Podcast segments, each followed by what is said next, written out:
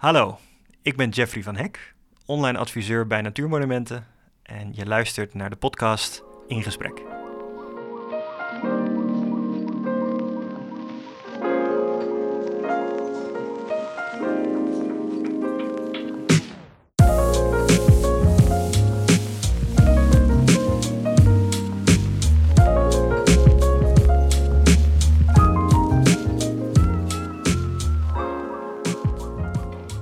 Ben Petra Hogewerf en u luistert naar de podcast van het vakblad Fondsenwerving. De roffel van een specht klinkt door het bos. Aan de voet van een oude beuk bloeien de eerste sneeuwklokjes. Het voorjaar kondigt zich aan, tijd om naar buiten te gaan. De specialiteit van Jeffrey van Hek is het genereren van interactie en bereik via de social media. Sinds 2009 werkte hij bij Natuurmonumenten, waar hij van webmaster snel groeide naar de functie van adviseur online marketing en media. Vandaag ga ik in op de vraag hoe de online media ingezet worden bij Natuurmonumenten. En we zitten midden in het bos. Ja, je zit midden in het bos hier, zo. inderdaad. Schra de Schravenlandse buitenplaatsen zijn dat hier. Dus het is uh, vlak naast Hilversum. Prachtig plekje. Je werkt al negen jaar voor Natuurmonumenten. Klopt. Wat heb je met natuur? bizar genoeg niet zo heel erg veel. Dat klinkt heel apart. Uh, nee, ik, heb, ik, ik ben niet een heel erg natuurmens per se. Ik hou van vakanties gaan en uh, de wereld rondreizen. En, maar ik ben niet iemand die, uh, nou ja, zoals veel collega's inderdaad, zondag de schoenen aantrekken en een wandeltocht door het bos maakt. wat was je motief om hier te komen werken, weet je dat nog? De functie die ze toen de tijd aanbieden was echt exact wat ik zocht eigenlijk. En ik vind het wel heel erg fijn om voor een goed doel te mogen werken. Uh, dus de non-profit sector heeft me wel altijd getrokken. En uh, nou ja, dat, dat paste perfect in het plaatje. En het, ja. op zich het product zelf vind ik wel mooi om te nou ja, mogen verkopen, om het zo maar te zeggen. Uh, maar het is voor mij persoonlijk niet een, de belangrijkste trigger geweest. Nee, het was meer, meer de functie die webmaster was en daarna... Correct. Online media. We gaan even eerst in op uh, Natuurmonumenten zelf, want de meeste mensen zullen het merk wel kennen in de organisatie. Maar kan je toch uh, kort uitleggen wat Natuurmonumenten doet in Nederland? Nou, we zijn een vereniging van nou, inmiddels 730.000 uh, mensen in Nederland. Nou, gezinnen eigenlijk. En wij nou, bestaan nu ruim meer dan 100 jaar en kopen gebieden aan en zorgen er eigenlijk voor dat die tot in de eeuwigheid natuur blijven en beschermd blijven. Dus en er zit een uh, ja, natuurherstel in, maar ook gewoon het, het, concrete beheer door de boswachter. En tegelijkertijd zie je tegenwoordig weer veel meer een kanteling ontstaan, dat we veel meer een, een, een vereniging weer willen zijn van gewoon natuurliefhebbers die opkomen voor de natuur. Dus ook veel meer, vroeger, de laatste jaren keken we eigenlijk vooral naar onze eigen gebieden. En nu kijken we ook veel meer gewoon als natuurbeschermers algemeen over heel Nederland. Nou ja, wat, wat, kunnen we doen om de natuur in Nederland te beschermen? Dus jullie eh, creëren ook meer acties? Ja, bijvoorbeeld de, toen ze de kust wilden gaan bebouwen, uh, kwamen op van, nou ja, het is gewoon geen optie in Nederland om uh, die, die prachtige ongerepte uh, duinen vol te gaan zetten met vakantiehuisjes. dus terwijl we daar niet specifiek een gebied hebben, komen we daar toch voor op. Natuurmonumenten richt zich ook op cultureel erfgoed. Klopt. Ik begreep dat, dat er dus ook boerderijen en andere monumenten in beheer zijn.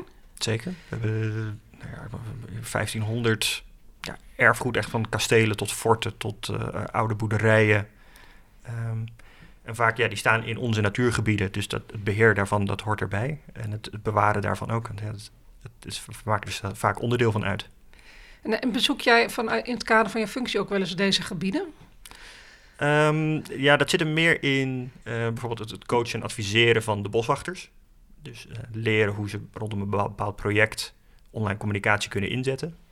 Um, en er zijn ook heel veel boswachters. We hebben meer dan 50 Facebook-pagina's rondom natuurgebieden. En heel veel boswachters die hebben een Instagram-account en die twitteren. En, die, ja, en dat is fijn om af en toe gewoon coaching te krijgen van nou, hoe kun je nou het beste je tijd investeren? Uh, wat doe je wel, wat doe je niet als team? Dus dan mag ik gelukkig af en toe het gebied in en dan even met de boswachter op pad. Dat is dan wel weer leuk. Ja, want de boswachter is dus veel meer dan alleen maar uh, in het bos letten op natuurbeheer, toch? Zeker, zeker, zeker. Het zijn verschillende soorten boswachters eigenlijk. Je hebt boswachters die hebben meer een communicatieachtergrond. En die eh, geven meer eh, excursies en schrijven persberichten over het gebied en alles wat er rondomheen gebeurt. En je hebt veel meer de boswachters die echt de, de, zwa- de wat zwaardere ecologische functies, die echt op lange termijn, van nou, hoe gaan we nou over 30 jaar het beheer van dit gebied inplannen. Laten we eens teruggaan naar het moment dat jij bij Natuurmonumenten binnenkwam. Ja, En eh, nu. Check. Hoe zat in 2009 de, de, de online wereld er eigenlijk uit? Nou ja, in, in de normale mensen weer buiten natuurmonumenten eh, ging online natuurlijk al in, in volle gang. En, eh, maar binnen natuurmonumenten was dat nog wel op een heel, heel, heel laag pitje. En toen ik in dienst kwam, dat was soort van de dag voordat de nieuwe website gelanceerd werd. En eh, nou, dat was al wel een hele vooruitgang. En toen hebben we een soort van decentrale redactie door het hele land, waar mensen voor het eerst zelf stukjes op de website konden zetten. Dat was al een hele revolutionaire wijziging. Wat Maar- was de revolutie daar dan aan? Nou, voorheen was er gewoon één iemand op het hoofdkantoor die berichtjes typte op de website. En de gebieden beheerde en de, eh, nou ja, de, de, de, website bijhield. En nu hebben we dat veel decentraler belegd. Dus in het hele land. Nu is inmiddels is het zelfs zo dat alle boswachters zelf gewoon hun eigen pagina's bijhouden. Met hun stukje over eh, de wandelroute of de excursies die ze geven. Of, eh, Dus in- jij bent eh, rondom die website ook meer de content gaan uitbreiden. Ja, nou, ik, ik zelf heb in dat opzicht meer een, een begeleidende achtergrond. Dus ik, ik schrijf zelf tot, tot max 140 tekens en dan kom ik er prima uit. Maar geen lange stukken op de website. Dus het zit in mijn geval veel meer op het adviseren eigenlijk van hoe mensen het slim kunnen inzetten. En hoe, hoe heb je dat proces vormgegeven? In 2009 was die, e- die website er en er Klopt. kwam een decentrale redactieraad. Ja, nou, we hadden een heel klein teampje toen de tijd nog, waarmee we dat deden. Eh, online was gewoon nog nou ja, weinig belangrijk eigenlijk binnen natuurlijk. Een marketingperspectief al helemaal amper actief. Dus eh, ja, je kon lid worden volgens mij via de website, maar dat was het zo'n beetje. Ergens achteraan eh, in een verborgen hoekje, denk ik. Ergens, ergens zat een formuliertje verstopt. Ehm, ja, dat, dat is nu compleet anders. Dat is de afgelopen jaren. Nu zit er een heel online team, op een data digital team, die eh, met allerlei hyper-experts die, nou ja, van, van design tot aan eh, hoe maak je customer journeys en eh, e-mail flows. Dus de, de wereld is er compleet veranderd, gelukkig. Dus hoe groot is het team nu? Ik denk dat we nu. Nou ja, wat, hier op het landelijk kantoor zitten we denk ik met een man of zes die echt dedicated op alles rondom online zitten. Ja, dus, Dus dat, dat is, eh, dat is- behoorlijk uitgebreid. Dat is behoorlijk uit, gelukkig maar. En de, de, ehm, in, in die periode zijn jullie vooral gaan zitten volgens mij op, op content. Want ik zie heel veel mooie plaatjes en filmpjes en die boswachters die twitteren wat af. Klopt. Hoe, hoe ben je ze gaan opleiden? Ehm, nou, dat dat- was waarschijnlijk ook een vaardigheid die niet alle boswachters... nee, in kijk, de op- vingers op, op, op zich in, in het begin toen we begonnen, eh, toen nou, zaten we echt nog in de huisperiode. Dus eh, Wat was het ook weer, Huis? Ja, lang, lang geleden. Ehm, ja, we zijn social eigenlijk gestart, een soort van bijna stiekem naast mijn werk. Eh, dus overdag de- deed ik de website en s'avonds zat ik thuis de Facebookpagina te beheren en, en dat soort accounts op te zetten. En dat, dat groeide uit en dat groeide uit totdat het zo groot werd dat het nou ja, eigenlijk mijn dagtaak werd. En in de tussentijd merkten we dat nou ja, er vanzelf boswachters oppopten die er interesse hadden, die twitteren leuk vonden of die, die snapten dat er van, wel wat te doen was of die het persoonlijk deden. Dus we zijn met een klein teampje begonnen. En dat, nou ja, is echt wel helemaal de beginperiode van Twitter nog, toen alles nog helemaal experimenteel en leuk en fun was. Ehm, en die hebben gewoon een mobieltje gekregen en die, dat was eigenlijk een soort van vrij van, nou, ga- maar gewoon lekker aan de slag, ga maar proberen, ga maar kijken waar je uitkomt. En sommigen waren echt nou geboren natuurtalenten die, en dat scheelt ve- veel van die boswachters, ja, die, die vertellen in het bos ook als er iemand meenemen, dat gaan gepassioneerd gaan die aan soort van en die eh, gaan eigenlijk niet meer uit. Ja. Dus voor hun is het gewoon een heel makkelijk kanaal eigenlijk om hun passie te delen met de wereld.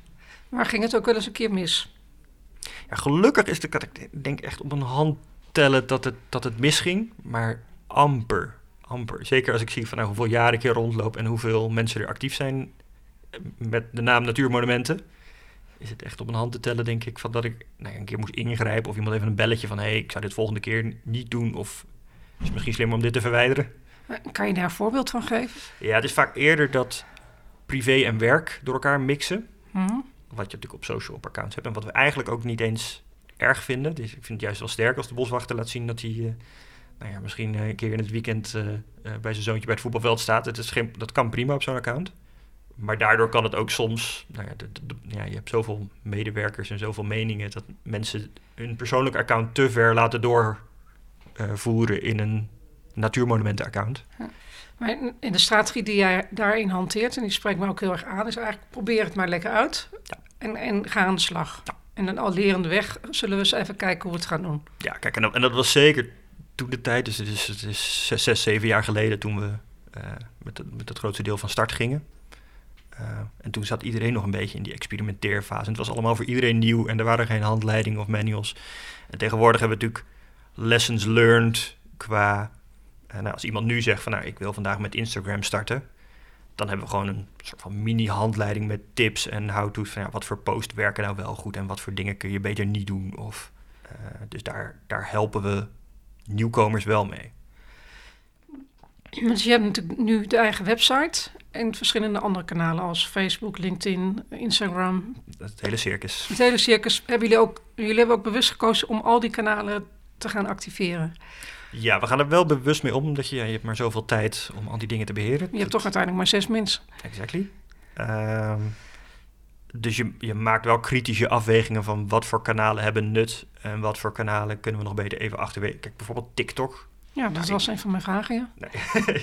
ja, ik vind het persoonlijk een super tof platform. Maar als ik kijk van, nou ja, hoeveel tijd gaat het ons kosten om daar leuke content voor te maken? Wat is de doelgroep? Wat levert het op voor natuurmonumenten? Dan denk ik van, ja, eigenlijk kunnen we dan beter dat soort die nog even parkeren totdat het of nog groter geworden is of dat meer onze doelgroep actief op het platform is. Dus zo kijken we gewoon kritisch.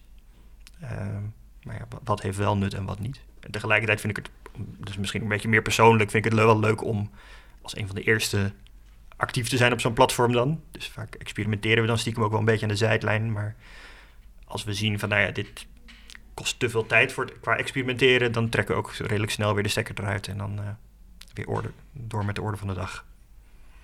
Nu zag ik dat jullie bij Fundraiser Online van Walter van Kaam mm uh, in de top van de goede doelen terecht zijn gekomen. Zowel voor Facebook als voor Twitter als voor Instagram. Yes. Derde na Van Gogh Museum en World Press Foto. Klopt. Waarom niet eerste eigenlijk? Wat is het verschil? Ja, ik ik, ik zelf intern verkoop het stiekem altijd als dat we de eerste zijn. Dus ja, de, eerste is tegen zulke miljoenen volgers internationaal gezien is er niet tegen op te boksen, denk ik, voor een Nederlands goed doel in ieder geval. Ja, nou jullie doen het natuurlijk fantastisch, hè? Dus de, uh, hoe die lijstjes werken is dat er uh, op één dag gemeten wordt hoeveel volgers er zijn of hoeveel likes er zijn. Ja. En er is er onlangs één gepubliceerd op 27 februari 2020. Uh, hadden jullie 347.565 likes. Ja, ik, al moet ik heel, als ik heel eerlijk ben, dan... Kijk, dat, dat soort lijstjes zijn voor intern natuurlijk in ieder geval heel leuk om te delen. Uh, en op je intranet van, nou, hoera, hoera, we zijn de grootste. En uh, kijk ons in. Maar tegelijkertijd, zeker tegenwoordig met de huidige algoritmes... het aantal fans van een pagina of hoeveel volgers je hebt... dat zegt ook weer niet de wereld. er zit zoveel meer achter dan uh, of je nou de, de, grootste bent in het aantal fans. Er zijn andere factoren die een stuk belangrijker zijn, denk ik, op social. Vertel. Nou, ik denk in de, in de basis, en dan kijk ik even vooral naar de, de, de grote twee, Facebook en Instagram. Um, daarin is het algoritme zo leidend in eigenlijk hoeveel mensen je bereikt, of hoeveel van die fans die je dan hebt, hoeveel je daarvan bereikt. Als je die hm. benchmarks op dit moment ziet, dat is natuurlijk de afgelopen jaren compleet in elkaar gekelderd qua organisch bereik. Dus dan heb je van, nou hoera, ik heb 300.000 fans, maar ik eh, bereik nog maar 2%. Um, ehm, nou, en dat is gelukkig door nou, een beetje mazzel, denk ik, door de strategie die we ooit gekozen hebben en redelijk hard volgehouden. Um, is die bij natuurmonumenten altijd heel hoog geweest. Dus ik kijk zelf vooral van nou, hoeveel unieke mensen hebben we per maand organisch bereikt. En zijn dat dan nieuwe unieke mensen of ook unieke mensen die al lid zijn? Ja, dat is een hele lastige. Uh, kijk, in de, in de tijden van het heette custom audiences, toen kon je nog kijken van, nou, dan, dan kon je kijken naar je eigen database en de database van Facebook. En dan zei hij van, nou ja, van jouw leden is ongeveer de helft zit op Facebook hm. en uh, is fan van je pagina. Maar tegenwoordig, met de nieuwe AVG-regels, hebben we dat allemaal uh, nou, zijn we er allemaal mee gestopt. Dus we hebben eigenlijk geen idee hoeveel van onze fans op social media ook werkelijk lid zijn. En wat is dan voor jou het doel van deze kanalen, van Facebook, Instagram en Twitter? Zitten daar verschillende doelen achter? Daar zitten wel verschillende doelen, maar over het algemeen, over het, het, grootste deel van de kanalen op social, zitten we op dit moment vooral nog op uh, de branding van natuurmonumenten. Dus de naamsbekendheid uh, rondom natuur. Dus ik wil dat, dat mensen natuur in Nederland, dat ze dat associëren met ons als goed doel. Um, tegelijkertijd zit daar ook de ledenbinding bij. Dus als je lid bent van Natuurmonumenten en je volgt ons op social, dan wil ik dat je een warm gevoel krijgt waarom je ons steunt. Dus dat je elke keer als je een post van ons voorbij ziet komen, een bevestiging voelt van, nou ja, het voelt nog steeds goed dat ik deze club, dat ik daar uh, maandelijks mijn geld naar overmaak. En je ziet daar wel langzaam een kantelpunt komen dat we ook organisch meer uh, gaan focussen op traffic naar de website. Veel meer uh, soort van extra doelstellingen rondom conversie. Maar in feite hebben jullie acht jaar lang vooral deze kanalen gebruikt om, om zeg maar platte mooie plaatjes te laten zien van de specht en de, otter. En... Ja, la, laten, laten zien wat het, wat het werk van het met inhoudt of wat, waarom wij op aarde zijn. Dat klopt. En, en van waar dan nu de omslag naar conversie? Um, nou ja, andere doelstellingen toch ook wel intern. En het is gewoon ook wel tijd voor verandering. Kijk, dit doet het heel goed, maar er is meer uit te halen. En tegelijkertijd, dat heeft als consequentie dat het organisch bereik, dus wat, wat we gratis soort van binnenhalen, dat zal dalen.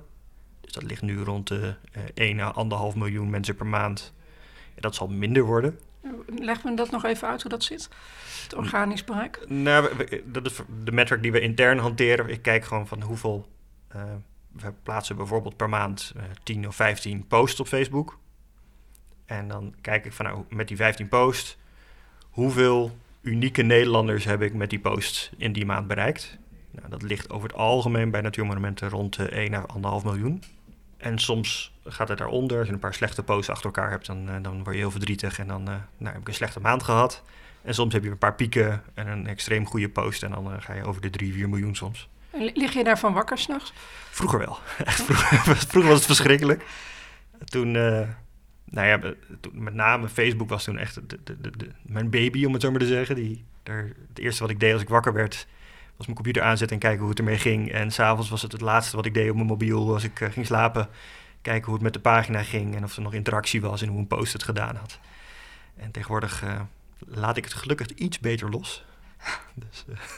Maar, want die anderhalf miljoen, dat is een enorm cijfer waar je wel behoorlijk van onder indruk kunt zijn als buitenstaander ja, dat zijn groot, grote aantallen voor, voor iets waar je nou ja, op, op interne capaciteit na geen uh, geld aan hoeft te besteden.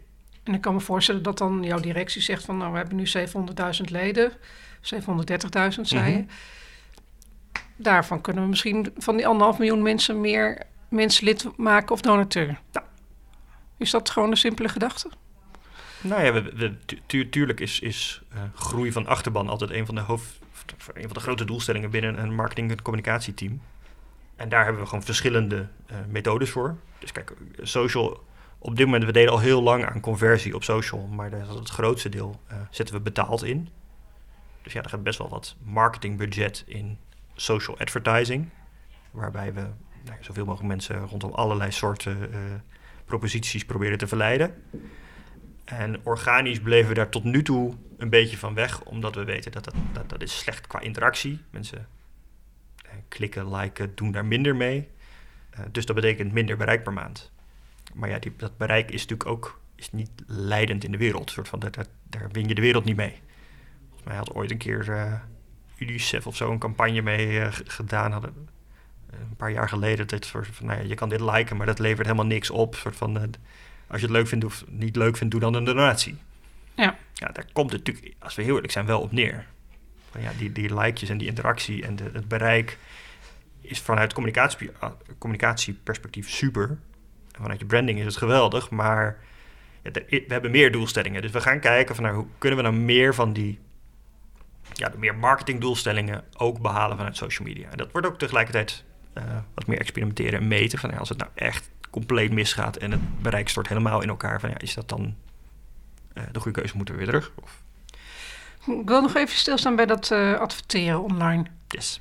Ehm, een onderwerp waar denk ik ook veel van onze luisteraars al belangstelling voor hebben. Want ho- Mhm. hoe, hoe kies je dat? Hoe organiseer je dat eigenlijk?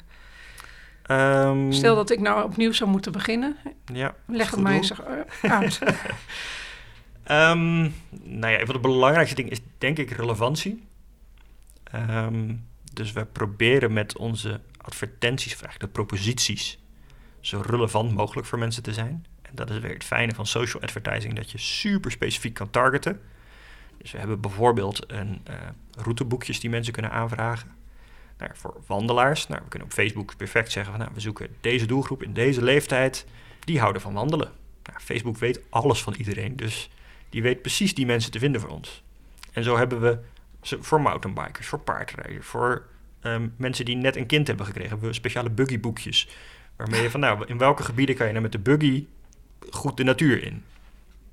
Ehm, dus ik denk dat het, het vinden van een propositie die perfect aansluit bij een bepaalde doelgroep, een van je belangrijkste dingen is qua advertising. Dus Ja. zolang het maar relevant is voor mensen, is het eigenlijk bijna altijd wel succesvol. Nee, is Facebook daar, daar belangrijker in dan andere kanalen? Eigenlijk wel, ja. Op dit moment als we kijken gaan puur naar hoeveel stop je erin en hoeveel krijg je eruit, dan is Facebook voor ons qua advertising nog steeds wel het by far het belangrijkste kanaal. En dan ben jij zo iemand die dat allemaal eh, bijhoudt, dus ook, ook de, de, de cijfers goed, goed op orde heeft? Eh, voorheen deed ik dat allemaal zelf, maar tegenwoordig hebben we daar gelukkig een, een mediabureau voor. En we hebben iemand intern die echt campagne-specialist is. Die, is. die stuurt de hele dag alle draaiende campagnes aan en die zorgt dat, dat, nou ja, dat het niet op elkaar cannibaliseert of dat het... eh, Maar jullie doen ook meerdere campagnes naast elkaar. ja, heel veel campagnes, ja. Eh, Noem eens een voorbeeld op- Nou ja, op, zo'n dag zoals vandaag. Nee, we, we hebben bijvoorbeeld van die, nou, we noemen dat dan intern de routeboekjesproposities. Dus dat zijn boekjes die je gratis kunt bestellen bij ons. En je kan de, de verzendkosten doneren, wat gelukkig heel veel mensen doen. Ehm, en er zit een, een telemarketing flow achter, waarin mensen gebeld worden achteraf. Van, nou ja, superleuk dat je geïnteresseerd bent in wandelen bij natuurmonumenten. Dit is eigenlijk de teaser, zou ik zeggen. Ja, het is een, een, een teaser giveaway. Ja. En in ruil daarvoor eh, word je één keer gebeld door telemarketing. Nou ja, dat, dat loopt als een trein. Dat, eh, dat gaat heel goed. En dat, dat is één campagne. Ja, alleen daar lopen dan tegelijkertijd eh, een soort van acht varianten van. Dus de buggies en de... Precies, voor iedere De doelgroep oudere- is er wel iets. Ehm, en dat, dat zijn een beetje, ja, we noemen dat al- always-on campagnes. Die draaien eigenlijk bijna het jaar rond. En dan heb je tegelijk- tegelijkertijd daar nog losse specifieke campagnes. Zowel lokaal als landelijk. Dus landelijk hebben we gewoon altijd één grote hero-campagne. Dat was vorig jaar bijvoorbeeld rondom eh, wilde bloemen. Van, nou dat was, we, we zien dat dat heel erg achteruit gaat in Nederland. En toen was eigenlijk de actie van, nou ja, bestel een actiepakket om zelf in je tuin mee aan de slag te gaan. Nou, dat hebben we uit mijn hoofd gezegd. Bijna 250.000 mensen in Nederland hebben zo'n actiepakket besteld. Ja, dus dat, dat, is, dat is gigantisch om qua, vanuit marketing om, om daar opvolging aan te geven. Ja, dat is een enorme potentie zit er in zo'n groep van mensen die zich ook echt willen inzetten. Voor Ja, die, ja, dat zijn hartstikke warme leads, om het zo maar te zeggen. Nou is het ook een beetje ook de tendens bij andere goede doelen... ehm, dat het lidmaatschap een beetje uitraakt. Correct. Is dat bij jullie ook zo? Ehm, nou ja, gelukkig groeien we als goed doel wel. Ik denk mede doordat we, nou ja, dit, dit wat we doen, dat soort acties en campagnes die gewoon aansluiten bij de behoeften van mensen. Eh, dus, dus ook wel het, ja, het handelingsperspectief soort van heel dicht bij mensen brengen. Eh, en dan daarna eigenlijk het, het, pas het, het verhaal van over de natuurbescherming in heel Nederland. Maar het, het lidmaatschap aan zich verkopen blijft altijd wel een lastig verhaal natuurlijk, ja, eens. En, eh, En hebben jullie daarvoor... eh, want hoe zit het dan met de jongere generatie? Dus de, de twintigers. Ik weet niet hoe oud ben jij? Ik ben 35. Ja, dus jij zit ook alweer een, eh, twee generaties daarboven. Ik, zit- ik zit met een kind, dus dan val ik alweer in een nieuwe doelgroep. Is die ook al op internet? Of is die te jong? Nee, vier, dus dat, ja, YouTube vooral. Het zijn hele andere filmpjes, denk ik. Ja. Ehm, nou ja, we, we werken met verschillende doelgroepen. Dus we hebben speciaal voor, voor kinderen hebben we het oerprogramma. Dat is van 0, 0 tot 12. Ehm, waarbij we dan eigenlijk de marketing toch natuurlijk weer vooral op de ouders richten. Van, nou ja, als je wil je met je kinderen naar buiten, wil je je, je, je kind wat bieden eh, dan maak je je kind lid van Oer. En dan, als we heel eerlijk zijn, dan heb je op een gegeven moment een fase van, nou ja, van 12 tot, nou, wat zullen we zeggen, uh, 25 of zo, 30. Die zijn heel moeilijk te bereiken. Want dan zijn mensen met andere dingen bezig. Eigenlijk wel, ja. Kijk, dus so sommige daarvan uh, die wat groener zijn, tussen aanhalingstekens, die wat va vaker liever de natuur in gaan, ja, die weten we nog wel te bereiken. Um, maar een, een, grote groep daarvan die is marketingtechnisch op dit moment niet interessant genoeg. Als je puur kijkt van hoeveel euro moet je erin stoppen om zo iemand te converteren en hoe lang blijft hij dan daadwerkelijk lid of donateur, is het vaak niet waard. En vaak zien we, zodra mensen kinderen krijgen, dan pas beseffen ze eigenlijk weer van, oh ja, het zou wel fijn zijn als dit natuurgebied blijft bestaan. Of en mensen gaan dan weer naar buiten met hun buggy het natuurgebied in. Dan hebben ze weer zo'n boekje nodig. Precies. Nou, dan zijn ze voor ons weer, um, of ja, en wederzijds, dan zijn wij ook weer voor hun heel relevant. En hoe hebben jullie, hebben jullie organiseer je nou dat je ook die behoefte goed hebt gemeten? Ja, dus dat het het buggy-boekje wordt en niet het uh, kolfboekje, uh, kolf in de natuur, zeg maar wat. Ja, dat is ook wel veel experimenteren. Um, en tegelijkertijd data, ja, dat is ook weer het fijne van social en alle advertising rondom. Kijk, alles is natuurlijk super goed meetbaar. Dus je ziet exact uh, welke doelgroepen iets bij aansluit en welke totaal uh, mislaat of totaal niet op geklikt wordt. Dus het is ook wel trial and error. En, en kan je daar een, een les van leren van wat, wat nou een campagne is of een beeld waar mensen heel erg van houden? Ja, het is heel divers en, en we merken ook de laatste tijd dat we steeds vaker het algoritme eigenlijk het werk laten doen.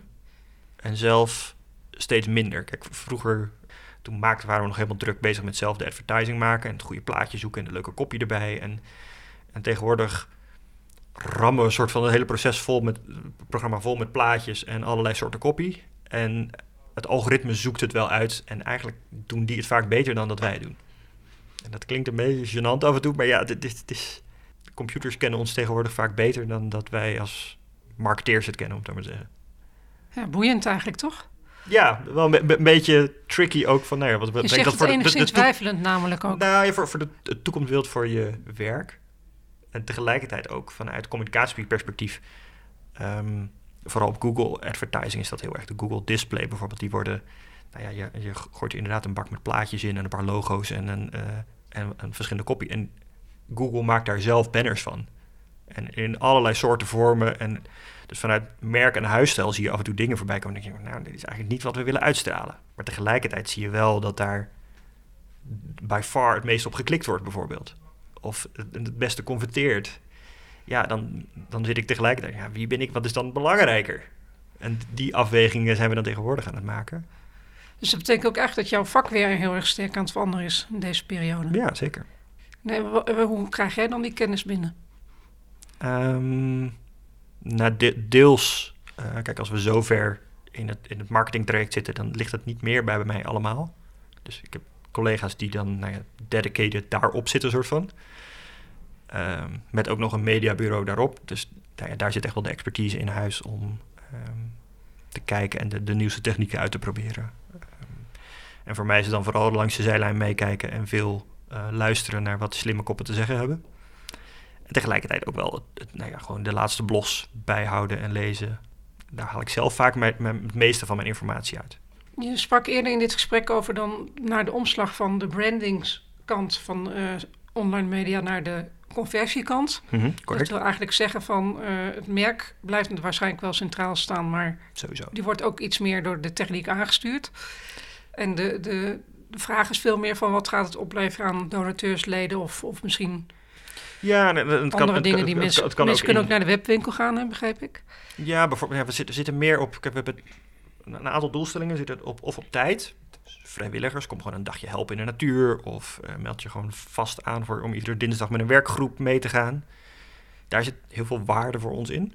En dat, dat, nou, dat doen echt duizenden mensen gelukkig. Um, je hebt de factor stem. Dus we hebben best wel af en toe petities om gewoon op te komen voor bepaalde belangen. Toen de insecten. De bijen. ja, er kwam, twee jaar geleden hadden we de, de insectensterfte. Het rapport kwam naar buiten dat nou ja, gewoon een kwart van, van drie kwart van uh, alle insecten gewoon weg waren. Zonder dat we het eigenlijk door hadden. Ja, absurd. Ja. Um, nou, daar hebben we een petitie voor opgesteld. Van, om in ieder geval eigenlijk richting het kabinet van ja, doe hier iets aan. Kijk, we signaleren dit. Dit kunnen we niet in ons uppie oplossen. Help met een oplossing. Dus daar zit je ook van, ja, mensen kunnen, hetzelfde geldt voor bijvoorbeeld de, de, de petitie tegen de bebouwing aan de kust. Ja, honderdduizend mensen vullen dat in. Ja, nou, ver uit het grootste deel komt via social media binnen eh, om zo'n petitie te tekenen. Dus stem is een belangrijk en dan als laatste natuurlijk geld.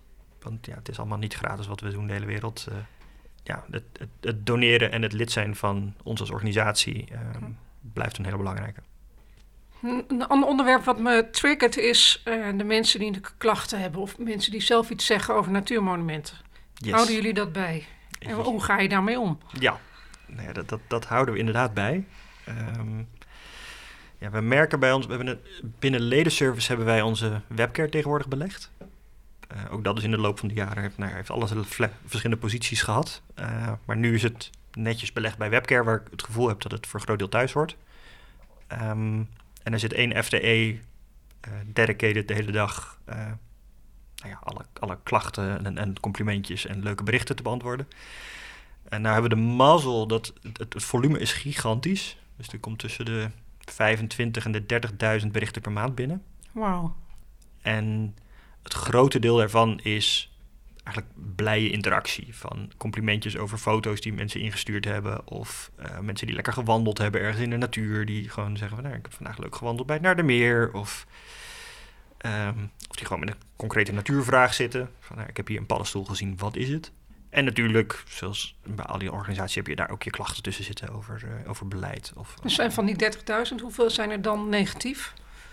Nou, Wat ik nu heb gezien in het bos, of deze boswachter heeft het zo raar uitgelegd. Of... Ja, het is echt een, handje, een, paar procent, gelukkig. Het verschilt heel erg per kanaal. Kijk, als we naar Twitter kijken, dan is Twitter toch wel een boos klaagkanaal.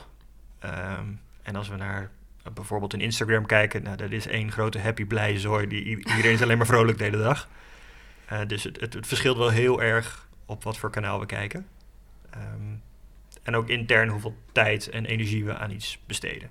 Want voorheen, was je denk, ik denk dat het voor bijna alle organisaties gaat, weet je heel veel tijd kwijt aan je klagers en boze mensen. Uh, die in ons geval ook vaak nog niet eens lid zijn. En op een gegeven moment hebben we wel een switch gemaakt. Dat we zeggen van ja, we zijn hier nu zoveel tijd aan kwijt. Terwijl er liggen hier duizenden berichten van mensen die helemaal blij zijn en lekker bij ons gewandeld hebben. Waar we niet de handjes hebben om terug te reageren. Om te vertellen van nou wat superleuk dat je bent langs geweest. Of wist je dat er een nieuwe route komt. Of volg je de boswachter al. Dat we zeggen van nou we gaan proberen minder focus op de boze mensen. Mhm. Die toch de hele dag boos zijn en vaak ook niet. Die zullen ook nooit uh, vrolijk worden, denk ik. Sommigen worden ook echt nooit meer vrolijk, helaas. Um, en dan meer van onze capaciteit focussen op nou, gewoon de, de blije, vrolijke achterban. En hoe gaan jullie om met de informatie die je allemaal krijgt? Want je zegt ook online media is het mooie dat je heel veel kunt analyseren. En Zeker. die kan je benutten voor je eigen campagnes. Maar misschien kan je ook beleidsmatig zeggen, beste, beste directie of beste beleidsmakers die waarschijnlijk in een andere afdeling zitten. Hoe is de connectie tussen zeg maar de, de ja. online media mensen mhm en de beleidsmensen. Zijn heb je gezien door de jaren heen dat, dat jullie bijvoorbeeld input hebben gegeven die zij hebben benut? Nou, we hebben hele korte lijntjes gelukkig met Public Affairs, is het bij ons team. Uh, en die doen ook de lobby in Den Haag bijvoorbeeld en in Brussel. En uh, de persvoorlichters vallen daaronder. Uh, en daar zijn gelukkig hele korte lijntjes. Dus als wij via social bijvoorbeeld een hele bijzondere waarneming voorbij zien komen... die nog nergens in het nieuws geweest is... Ja, dan kunnen wij de persvoorlichters informeren van... hé, hey, er is een voor het eerst in Nederland een, nou, ik, ik weet niet wat gezien, maar het is misschien nieuwswaardig. Um, en tegelijkertijd zit daar ook nog de analysekant op. Dus we, krijgen, gebruiken Cousteau als soort van social media monitoring tool. Um, daar zit het webcare team, die beantwoordt daar de, de, hele dag alle vragen mee. En er zit ook een soort van luistertool waarmee we op een aantal onderwerpen monitors inrichten om te kijken van nou, wat speelt er nou rondom een bepaald onderwerp. En dat je ook gewoon letterlijk automatisch een alert krijgt als er over een bepaald onderwerp opeens heel veel gepraat wordt online. Dan is er blijkbaar iets waar we misschien iets mee moeten. Dus dan ga je, krijg je letterlijk een seintje in je mailbox van: hey, dit onderwerp popt weer op. Hier moeten we iets mee. Of, of juist niet. En je moet kijken van hoe kunnen we dit downplayen. Ja, dus daar, daar, daar zit een hele goede relatie. En dan ja. zijn jullie een aparte afdeling van de afdeling fondsenwerving? Ja, Ledenwerving? ja, de, de, de, de afdeling marketing en communicatie is het bij ons. En dan val ik zelf onder communicatie. maar de, nou, de, de, grenzen vervagen gelukkig tegenwoordig heel erg. dus er zitten niet meer hele strakke muren tussen, tussen, tussen afdelingen. en zeker rondom campagnes en zo. Dus we zijn nu bijvoorbeeld met de campagne voor 2020 bezig ja, dat zijn allemaal multidisciplinaire teams waar iemand van public affairs bij zit, waar ik vanuit communicatie in zit, waar iemand vanuit marketing in zit, waarmee we samen zo'n hele campagne optuigen. En hoe zie jij over vijf jaar de online media in relatie tot goede doelen? Kan je daar al een voorspelling over doen? Ja, goede vraag. Um, ja, ik denk, als ik heel eerlijk ben, dan op een gegeven moment zullen die, die de grote mastodonten qua social media, dus het, het Facebook en wellicht op termijn ook natuurlijk het Instagram weer omvallen en zullen er nieuwe dingen oppoppen. Dus het blijft altijd de kunst eh, om weer op het nieuwe volgende platform aanwezig te zijn. Um, zoals TikTok misschien? Ja, zoals TikTok. Al denk ik voor onze doelgroep dat dat min, iets minder relevant zal zijn. Maar, ik, maar Facebook is uiteindelijk ook overgenomen door babyboomers in plaats van door de jongeren. Dat klopt. En dat, dat, dat is zeker een kans. Dus en, en, dat is een beetje de mazzel die we hebben, omdat we natuurlijk een iets oudere doelgroep hebben. Dat we, we hoeven niet de eerste te zijn op een platform. En uh, vaak is onze achterban de laatste die een platform weer verlaat. dus daar hebben we dan in dat opzicht weer een beetje mazzel mee. Want hoe oud is jullie doelgroep gemiddeld? Nou, de doelgroep waar we ons op richten zit hem toch, ik denk een beetje richting de, de, de 40 plus. Um, maar als we kijken naar de huidige achterban van leden, is die toch op dit moment nog wel een stuk ouder. Grijs. het is toch wel wat grijzer, ja. ja. En, en het verjongt gelukkig wel langzaam, maar uh, ja, dat, dat kost veel energie. Maar ik onderbrak je, want we hadden het over de toekomst van die online media. Ja. Dus jij voorspelt eigenlijk dat, dat misschien ook wel een platform als Facebook, uh, net zoals Harsh, uiteindelijk gaat omvallen, omdat mensen steeds sneller ook ergens afhaken, denk ik. Ja, en wat ik, wat ik zelf een beetje, ik, ik heb geen idee hoe dat in de toekomst gaat zijn, maar ik merk zelf, ook als ik naar mijn eigen omgeving kijk, dat het wel heel veel uh, verschuift naar één op één communicatie. Of inderdaad veel meer de, de WhatsApp-achtige groepen. Waar je die besloten zijn en waar je eigenlijk als organisatie niet echt meer tussen zit. Of niet meer aanwezig kunt zijn. Of je gewoon moeizaam. Dus daar maak ik me nog een beetje zorgen om. Door te zeggen van ja, van als, als die trend doorzet, van ja, op een gegeven moment dan je natuurlijk.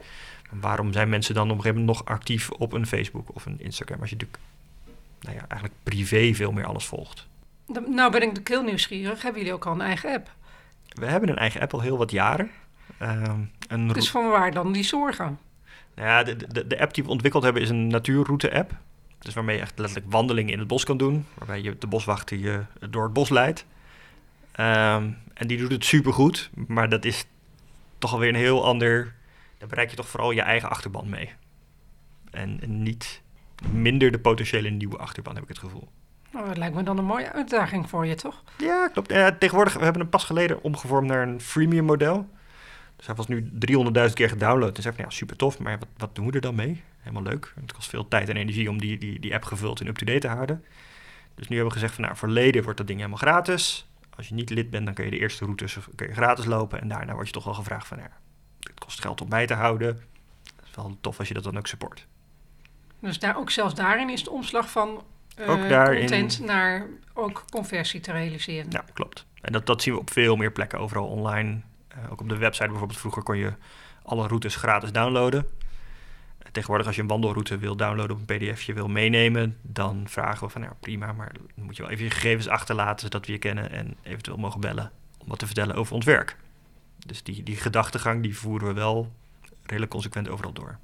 Dank Jeffrey voor jouw uh, openhartige uh, toelichting hoe natuurmonumenten omgaan met online media. En ik ben heel benieuwd hoe natuurmonumenten die al 100 jaar bestaat, ook de komende 100 jaar, waar jij ongetwijfeld nog een grote bijdrage aan zult hebben, ook de online media zullen inzetten om mensen te activeren voor de natuur. Dankjewel.